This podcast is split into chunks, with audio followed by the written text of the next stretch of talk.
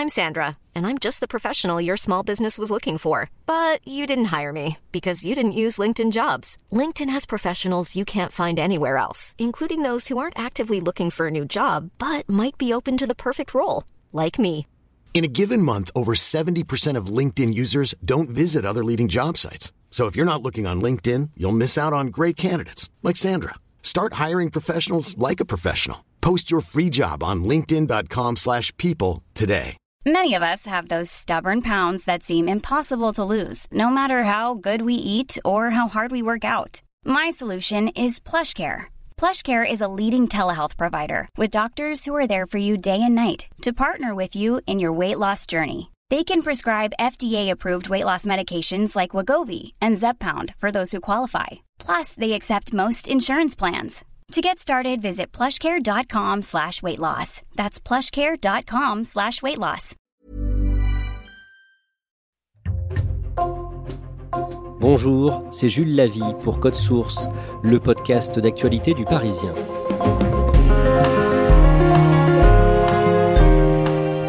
C'est un fait divers qui a bouleversé la France. Le meurtre sauvage de Lola, douze ans, le quatorze octobre à Paris. Les obsèques de l'adolescente ont été célébrées. Le lundi vingt-quatre octobre, dans le Pas-de-Calais, dont est originaire sa mère. La suspecte, une jeune femme de vingt-quatre ans, Dahbia B., est en détention provisoire. Elle est mise en examen pour meurtre sur mineur de quinze ans, accompagné de torture ou d'actes de barbarie, et viol sur mineur. Code Source fait le point sur l'enquête aujourd'hui avec quatre journalistes du Parisien, Damien Delseny et Ronan Folgoas du service police-justice, Alexandre Sulzer du service politique et Vincent Mongaillard de notre cellule Récit, envoyé spécial dans le Pas-de-Calais.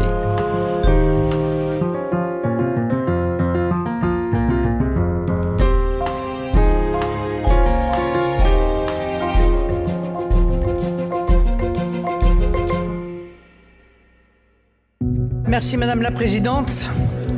Ma question s'adresse à Madame la Première ministre. Alexandre Sulzer, le mardi dix-huit octobre, à l'Assemblée nationale, Marine Le Pen, la présidente du groupe R N, interpelle le gouvernement au sujet du meurtre de Lola à Paris. Elle rappelle les circonstances du drame et rappelle que la suspecte est en situation irrégulière sur le territoire français. Elle estime donc que ça fait trois ans qu'elle n'aurait pas dû s'y trouver. Une fois de plus, la suspecte de cet acte barbare n'aurait pas dû se trouver sur notre territoire, et ce, depuis plus de trois ans. Une fois de trop. Et euh, de façon préventive, elle prévient, attention, toute accusation d'instrumentalisation que vous pourriez me faire ne suffira pas. Cette fois-ci, euh, ce sera trop court comme réponse. Ce jour-là, elle n'est pas la seule à attaquer le gouvernement suite à ce drame.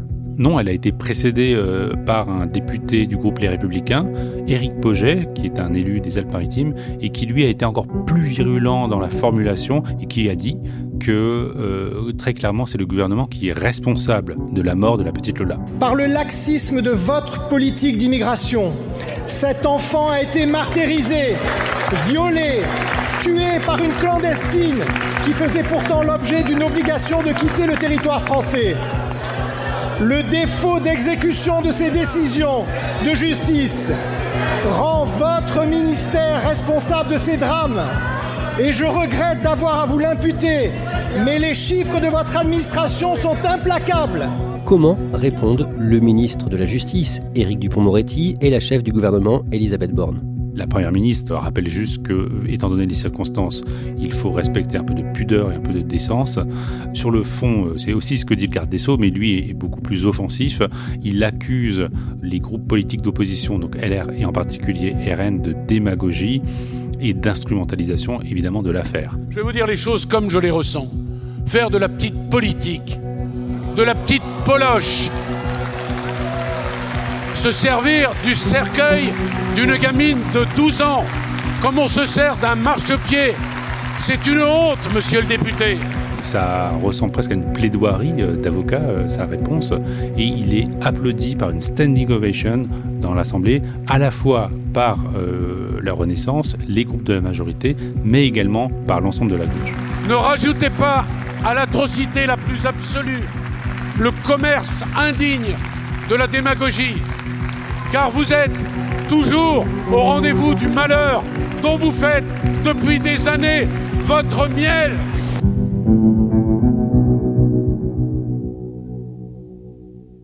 Alors on va faire le point sur l'enquête dans cet épisode de Code Source. D'abord, Damien Delseny, qui est Lola ? Lola, c'est une collégienne, elle a douze ans. C'est une petite jeune fille blonde, assez mignonne, avec des longs cheveux blonds. Elle vit à Paris avec son grand frère et ses parents. Son père est gardien d'immeuble dans le dix-neuvième rue Manin. Ils ont des attaches dans le Pas-de-Calais, près de Béthune, où ils vont quasiment tous les week-ends. Ils ont un mobil-home là-bas. Donc, les parents sont originaires de deux villages assez proches, près de Béthune. Donc, ils ont cette vie la semaine à Paris, où elle étudie au collège. Et puis, le week-end, bah, elle va avec ses parents à Béthune. Ronan Folgoas, que fait Lola l'après-midi du vendredi quatorze octobre ? Elle quitte ce, son collège, le collège Georges Brassens, vers quinze heures. Elle se dirige en fait vers, vers son immeuble qui est situé à, à environ deux cents mètres, hein, c'est tout proche. Et euh, en arrivant à proximité de, de l'entrée qui est située rue d'Haute-Poule, elle est approchée, semble-t-il, par une jeune femme euh, qui semble lui intimer l'ordre de rentrer, de la suivre. Dans l'après-midi, ses parents ne la voient pas revenir du collège. En fait, ses parents ils vont s'inquiéter très très vite parce qu'elle n'a pas l'habitude de traîner entre le collège et la maison. Son papa sait qu'elle doit rentrer aux alentours de quinze heures et quand à quinze heures trente, elle n'est pas rentrée, il a un pressentiment qu'il s'est passé quelque chose. Comme il est gardien de cet immeuble, il a accès aux caméras de vidéosurveillance, notamment celle du hall d'entrée. Et donc, il va aller visionner ces images de, de, du hall. Et il va voir sa fille, qui rentre effectivement vers quinze heures quinze, quinze heures dix-sept, dans ce hall d'immeuble. Et il va voir également une jeune femme qui la suit, qui a l'air de lui demander de la suivre. Il va même aller jusqu'à dire que...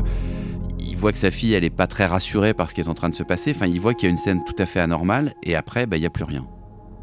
Que se passe-t-il ensuite, une fois qu'il a vu ces images ?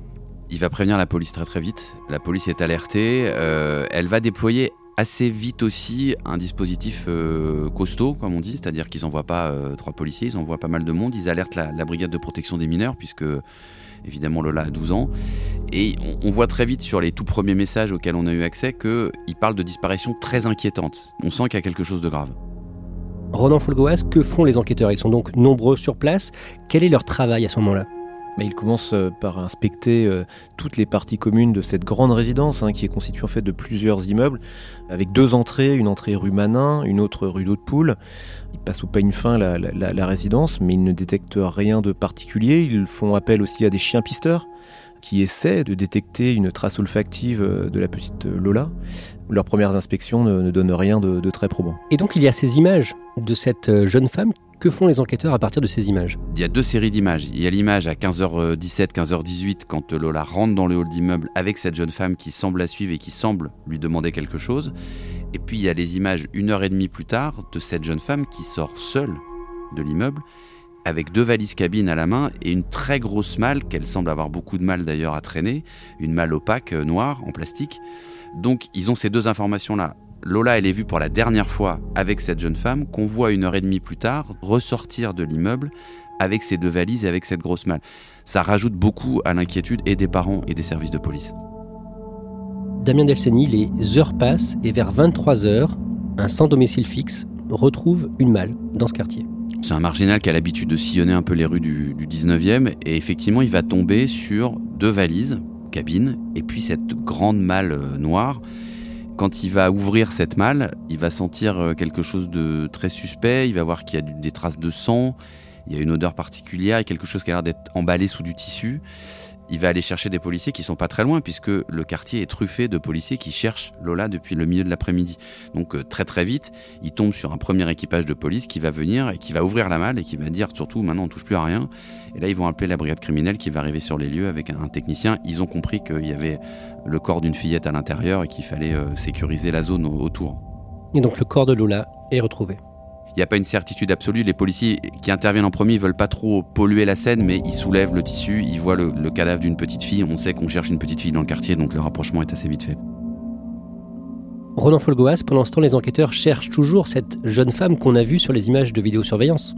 Ils ont euh, rapidement un, un témoignage qui émane d'un jeune homme qui raconte euh, avoir passé un certain temps euh, avec une, une femme porteuse de deux valises et d'une malle euh, précisément noire. Euh, et cet homme raconte avoir euh, une conversation très étrange avec cette jeune femme qui prétendait euh, dans un premier temps que cette malle contenait des outils euh, qu'elle pourrait éventuellement revendre. Euh, ce jeune homme était euh, intéressé vaguement par cette perspective. Le jeune homme a été invité à, à toucher un peu le, le contenu de la malle et là elle lui a dit que c'était un rein. un rein humain. Et donc là, il a, eu, il a pris peur, ce jeune homme. C'est en tout cas ce qu'il raconte aux policiers d'abord et ensuite à un journaliste du, du Parisien, Benjamin Darvaux. Et euh, il, il explique eh bien qu'à cet instant, il, il a l'impression d'avoir affaire à une, à une folle, à une personne vraiment dérangée. Il quitte euh, cette personne, mais il reste dans le quartier et tente d'observer son comportement.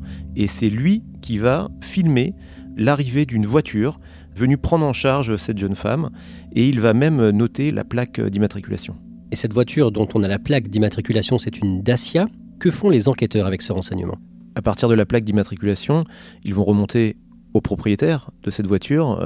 C'est un chauffeur V T C, et donc c'est son employeur qui est euh, contacté en réalité par la police. Cet employeur se chargeant ensuite de euh, passer le message à son employé qui s'appelle Rachid N, en lui disant eh bien, qu'il est en compagnie probablement d'une personne recherchée par la police. Donc euh, Rachid N a cette information, et pour autant il ne se manifeste pas, semble-t-il, auprès des, des, des services de police. Au contraire, il, euh, c'est avec son compte qu'il possède sur une plateforme de réservation de voitures qu'il procède à une demande de prise en charge vers vingt-deux heures trente à partir de son domicile d'Anières. Et c'est la suspecte qui va monter dans, dans cette voiture. Dans les minutes et les heures qui suivent, les policiers vont interpeller plusieurs personnes. Oui, et notamment une, une jeune femme qui habite dans l'immeuble de la rue Manin, d'où a disparu euh, la petite Lola, qui habite au sixième étage. Et en fait, cette femme, elle va dire que cette fameuse malle et ces fameuses valises, elle les connaît parce que sa sœur l'a appelée en fin de soirée pour qu'elle vienne l'aider à porter ses valises et ses malles pour les mettre chez elle, et qu'elle a refusé. Donc là, à ce moment-là, les policiers comprennent que cette femme, c'est un témoin clé parce qu'elle est en train de raconter que c'est sa sœur qui détenait la malle avec le corps de Lola à l'intérieur. Donc à partir de ce moment-là, les policiers, ils savent où il faut chercher, ils savent qui chercher. Les policiers ont donc l'identité de la suspecte qu'ils recherchent et elle est localisée dans la nuit de vendredi à samedi. Oui, grâce à son téléphone qui apparemment n'a, n'a jamais cessé d'émettre, il procède à son interpellation vers sept heures trente, sept heures quarante du matin dans un appartement de Bois-Colombes dans les Hauts-de-Seine. Et donc à ce moment-là, Damien Delseny, plusieurs personnes sont gardées à vue. Oui, parce que les policiers, ils vont décider de placer en garde à vue tous ceux qui ont eu un contact avec la malle et les valises. Donc ils vont placer en garde à vue celui qui découvre la malle vers, vers vingt-trois heures au pied de l'immeuble. Ils vont placer en garde à vue la sœur de la suspecte parce que bah voilà, c'est important pour eux de savoir ce qu'elle a raconté sur cette histoire.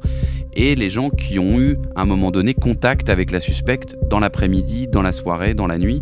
Parce qu'il faut comprendre s'il y a des complices, si elle a agi toute seule. Et ça, à ce moment-là, les policiers ne le savent pas, donc ils mettent tout le monde en garde à vue. Dès le début de sa garde à vue, la suspecte avoue. Les policiers lui montrent euh, des images de l'enfant euh, supplicié et, et elle dit que d'abord ça lui fait ni chaud ni froid, qu'elle a déjà vu euh, des images aussi terribles en, en voyant, semble-t-il, c'est ce qu'elle raconte, hein, euh, ses parents mourir sous ses yeux. Elle explique aussi avoir elle-même été victime de viol. Voilà, elle, elle est peu impressionnable. Et elle explique euh, eh bien les... le déroulé de ce qui s'est passé dans l'appartement de sa sœur, où elle a l'habitude d'être hébergée. Elle raconte avoir euh, forcé Lola d'abord à, à se doucher. Ensuite, elle lui, elle lui a infligé des sévices sexuels, en lui entravant ensuite les pieds, les mains, et en enveloppant son visage de scotch. Et en faisant cela, eh bien, elle a provoqué euh, l'asphyxie de l'enfant, qui est la, la cause hein, du, du décès. Et ensuite, eh bien, alors que l'enfant est décédé, euh, Dahbia B. explique euh, eh bien, avoir euh, supplicié le corps pour qu'il puisse rentrer dans la malle. Elle explique cela à des enquêteurs chevronnés euh, qui en ont vu d'autres et qui sont totalement médusés par le détachement qu'exprime euh, Dahbia B. Elle raconte qu'après avoir fait tout cela, eh bien, elle a bu un café, écouté de la musique. Et finalement, elle quitte l'appartement autour de cinq heures moins le quart. Mais plus tard, elle revient sur ses aveux.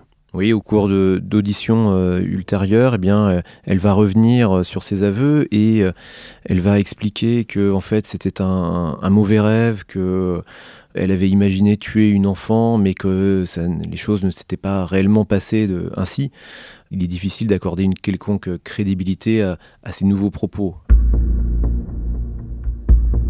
Damien Delseny, grâce aux auditions des personnes gardées à vue, les enquêteurs reconstituent l'étrange cavale de la suspecte pendant plusieurs heures, ce qu'elle a fait justement les heures qui ont suivi le meurtre de Lola. Ils savent qu'elle quitte l'immeuble de la rue Manin un tout petit peu avant dix-sept heures avec ses deux valises et avec la malle qui contient le corps de Lola. À partir de ce moment-là, il y a six heures environ pendant lesquelles elle va d'abord traîner un peu dans le quartier, dans la rue, elle va essayer de se faire aider par ce fameux premier témoin qui la croise sur le trottoir et qu'elle demande de l'aide pour aller dans le métro. Et puis après, elle va être récupérée par une voiture, la fameuse Dacia, qui est conduite par une connaissance, pas vraiment un ami, c'est quelqu'un qu'elle connaît un petit peu. Cette personne va donc l'emmener à Anières, avec ses valises, avec la malle contenant le corps de Lola. Elle va se poser à Anières pendant quelques heures, dans un appartement, avec cet ami, avec toujours le corps de Lola dans cette malle. Et puis, en fin de soirée, aux alentours de vingt-deux heures, vingt-deux heures trente, elle va quitter Anières, elle va reprendre sa malle et ses valises, elle va prendre un V T C qui va la ramener dans le dix-neuvième arrondissement, où là, elle va se débarrasser de la malle contenant le corps de Lola, des deux valises, et après, elle va disparaître dans la nuit, cette fois-ci en transport en commun, pour partir vers Bois-Colombes. Donc, on, on a, voilà, son trajet entre dix-sept heures et vingt-trois heures minuit, et après la nuit qu'elle passe à Colombes dans un appartement qu'une espèce de, d'appartement qu'elle squatte et qu'elle connaît un peu. Et donc la malle renfermant le corps de Lola qu'elle a ramené dans le dix-neuvième, elle l'a déposée finalement près du lieu du crime. Dans la résidence où a eu lieu le crime. Alors elle la dépose dans des parties communes à l'extérieur, elle ne re-rentre pas dans, le, dans l'immeuble en tant que tel, mais elle la dépose là et de manière euh, très visible, puisque quand elle la dépose, quelques minutes à peine après, ce S D F qui passe dans la rue, il trouve la valise et la malle, donc elle les cache pas du tout, elle les dépose là. Et quand même, faut noter quelque chose, c'est que quand elle fait cette dépose aux alentours de vingt-trois heures, il y a des flics partout dans le quartier qui cherchent Lola. Et quand elle est déposée, elle n'est pas du tout stressée par la présence de voitures de police ou de policiers, elle descend, elle pose sa valise, sa malle et elle s'en va. Ronan Folgoas, cette femme, Dahbia B., pourquoi est-ce qu'elle revient dans le dix-neuvième avec le corps de sa victime ? Elle a un objectif assez précis en réalité. En arrivant sur place, rue Manin, elle appelle sa sœur. Elle appelle sa sœur pour lui demander de l'aide. Euh, le ton de la conversation est, est très véhément. Ça, c'est le, le chauffeur V T C qui l'a conduit à ce moment-là qui le dit. Elle a des propos très insultants même à l'égard de, de sa sœur et elle lui demande instamment de, de venir. Finalement, cette grande sœur obéit à la demande de sa cadette, elle arrive à proximité du taxi et là, l'embrouille entre les deux sœurs continue, elle se retrouve seule puisque le chauffeur V T C quitte les lieux. Et en réalité, ce que veut Dahbia B., c'est euh, dissimuler euh, la malle en plastique à l'intérieur de l'appartement de sa sœur, là même où a eu lieu le crime quelques heures plus tôt. Sa sœur inspecte la malle, lui demande ce qu'elle peut contenir, elle est très méfiante, elle sent qu'il y a là quelque chose de très suspect, potentiellement euh, quelque chose de très grave, et elle refuse euh, de porter assistance à sa sœur. Et à partir de là, eh bien, euh, les deux sœurs se séparent. Dahbia B. euh, quitte les lieux en laissant, en abandonnant la malle en plastique. Damien Delseny, qu'est-ce que l'on sait sur cette jeune femme de vingt-quatre ans ? Qui est-elle ? Alors Dahbia B., elle est née en, en Algérie, dans un quartier d'Alger en dix-neuf cent quatre-vingt-dix-huit, donc elle a vingt-quatre ans. On sait qu'elle est arrivée, selon son premier visa de séjour, étudiant, en deux mille seize. Mais notre confrère du Parisien, Denis Courtine, il a rencontré un ami de la famille dans le Val-de-Marne qui lui dit qu'il a euh, hébergé, parce qu'il avait des, c'est quelqu'un qui tient un bar et au-dessus, il y a des chambres. Il a hébergé euh, Dahbia B., sa maman et deux de ses sœurs. Et lui, il dit que Dahbia B. était scolarisée dans un lycée de Champigny, où d'ailleurs elle a raté son bac, c'est lui qui le raconte. Donc ça veut dire qu'elle est arrivée probablement à la fin de ses études euh, au lycée en France. Qu'est-ce qu'on sait d'autre sur sa famille ? La maman travaillait, faisait un petit peu des ménages, elle, elle essayait de dépanner, de gagner un petit peu d'argent pour élever ses trois filles. Elles habitaient dans un endroit très modeste, hein, un petit appartement euh, au- au-dessus d'un bistrot euh, dans le Val-de-Marne. Pendant des années, elles ont habité euh, la mère avec ses trois filles, jusqu'à ce que la maman décède euh, d'un cancer assez fulgurant en deux mille vingt. Ronan Folgoas, est-ce qu'on a une idée de son mobile potentiel pour tuer cette très jeune ado, Lola ? Alors c'est très nébuleux, mais Dahbia B. elle-même a exprimé certaines choses au cours de sa garde à vue.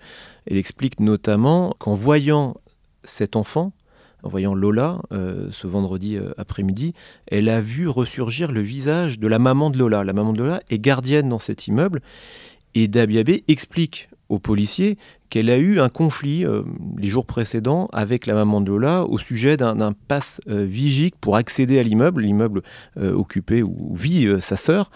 Bon, euh, cette raison-là paraît tout à fait euh, euh, en décalage avec la gravité des faits qui lui sont euh, reprochés, mais c'est en tout cas euh, voilà, cette raison qu'elle a avancée auprès des enquêteurs. Et par ailleurs, Dahbia B. était sous le coup d'une obligation de quitter le territoire français, ce qu'on appelle une O Q T F. Expliquez-nous ça.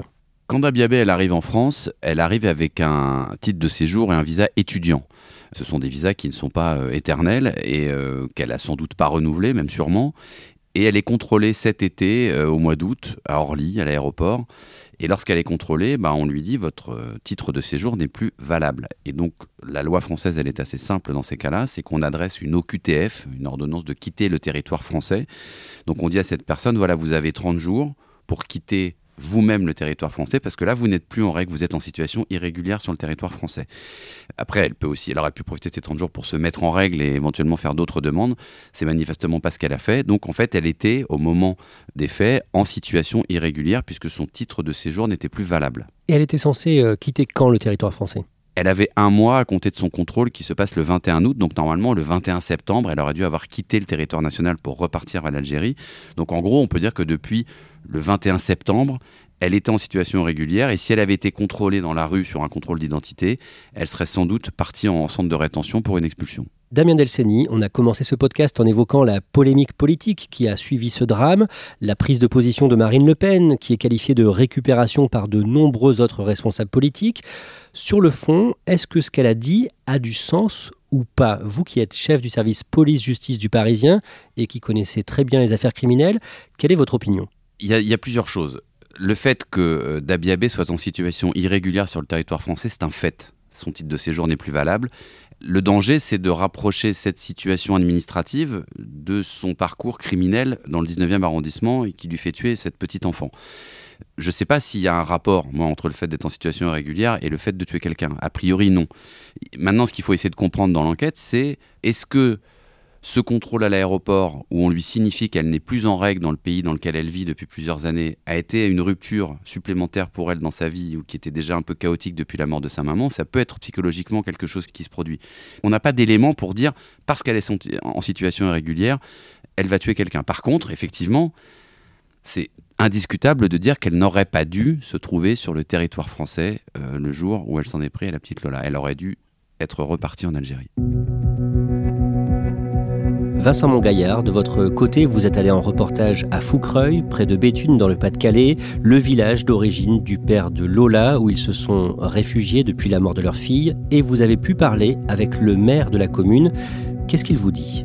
Oui, le, le maire a pu rencontrer euh, au domicile de la grand-mère de Lola, les parents de Lola, pendant une heure d'entretien. Euh, il a eu euh, face à lui une famille euh, totalement anéantie, mais qui faisait preuve de, de dignité. Euh, cette famille euh, endeuillée lui a annoncé qu'elle allait revenir euh, s'installer euh, sur la commune. Et elle a insisté sur un point très précis. La famille ne veut surtout pas de récupération politique. D'un mot, Vincent, les parents de Lola, ils sont appréciés dans ce village de Fouquereuil ?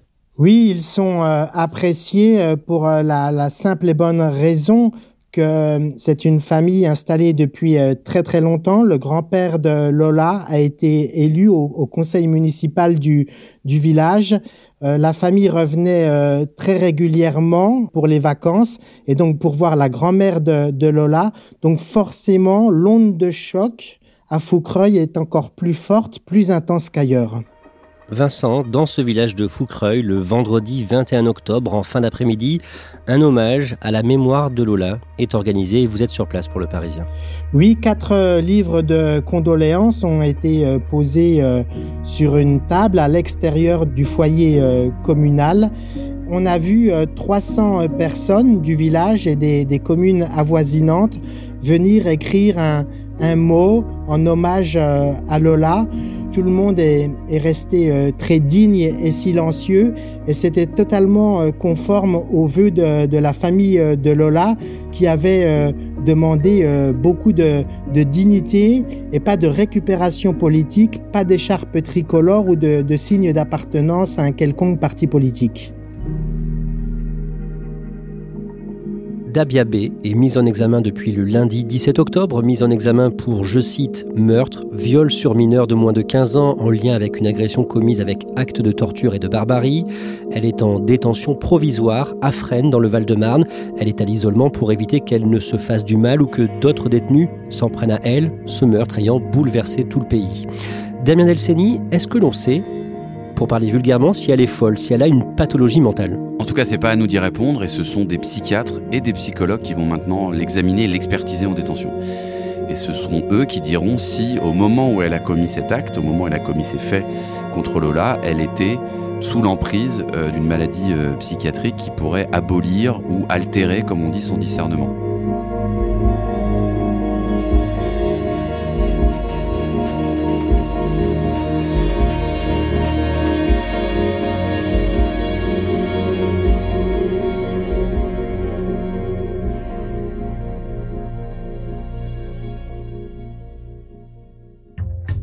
Merci à Damien Delseny, Ronan Folgoas, Vincent Mongaillard et Alexandre Sulzer.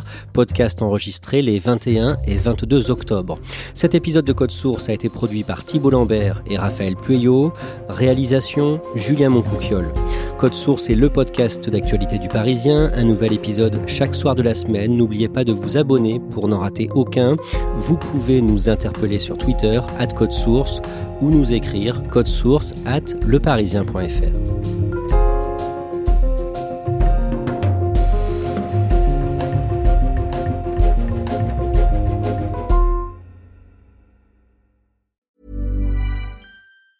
Mom deserves the best, and there's no better place to shop for Mother's Day than Whole Foods Market. They're your destination for unbeatable savings, from premium gifts to show-stopping flowers and irresistible desserts. Start by saving thirty-three percent with Prime on all body care and candles. Then get a fifteen-stem bunch of tulips for just nine ninety-nine each with Prime. Round out Mom's menu with festive rosé, irresistible berry chantilly cake, and more special treats. Come celebrate Mother's Day at Whole Foods Market.